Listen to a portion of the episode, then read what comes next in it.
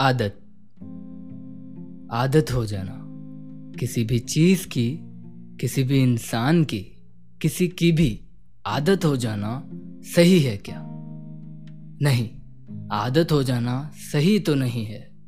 आदत लफ्ज खूबसूरत है, पर तब तक, जब तक उस आदत वाला इंसान या फिर चीज़ आप तक रहे।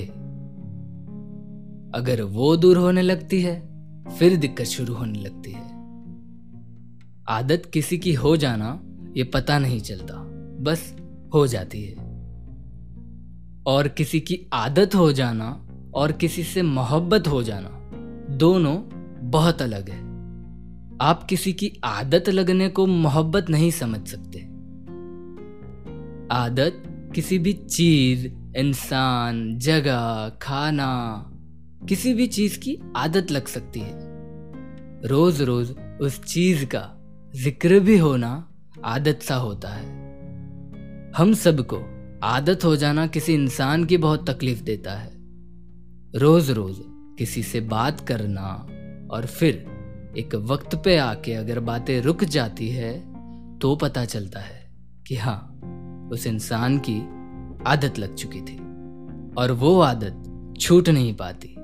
तन्हाई ही महसूस होती है सिर्फ़। उस आदत से पहले भी हम जैसे थे वैसे हो सकते हैं। पर पर पर। खामोशी के आलम लगने लगते हैं। और कभी थोड़े खुश हो जाए खुद से। तो फिर, जब उस खुशी को रियलाइज़ करते हैं कि वो खुशी हमारे अकेले होने की खुशी है, कोई और है ही नहीं।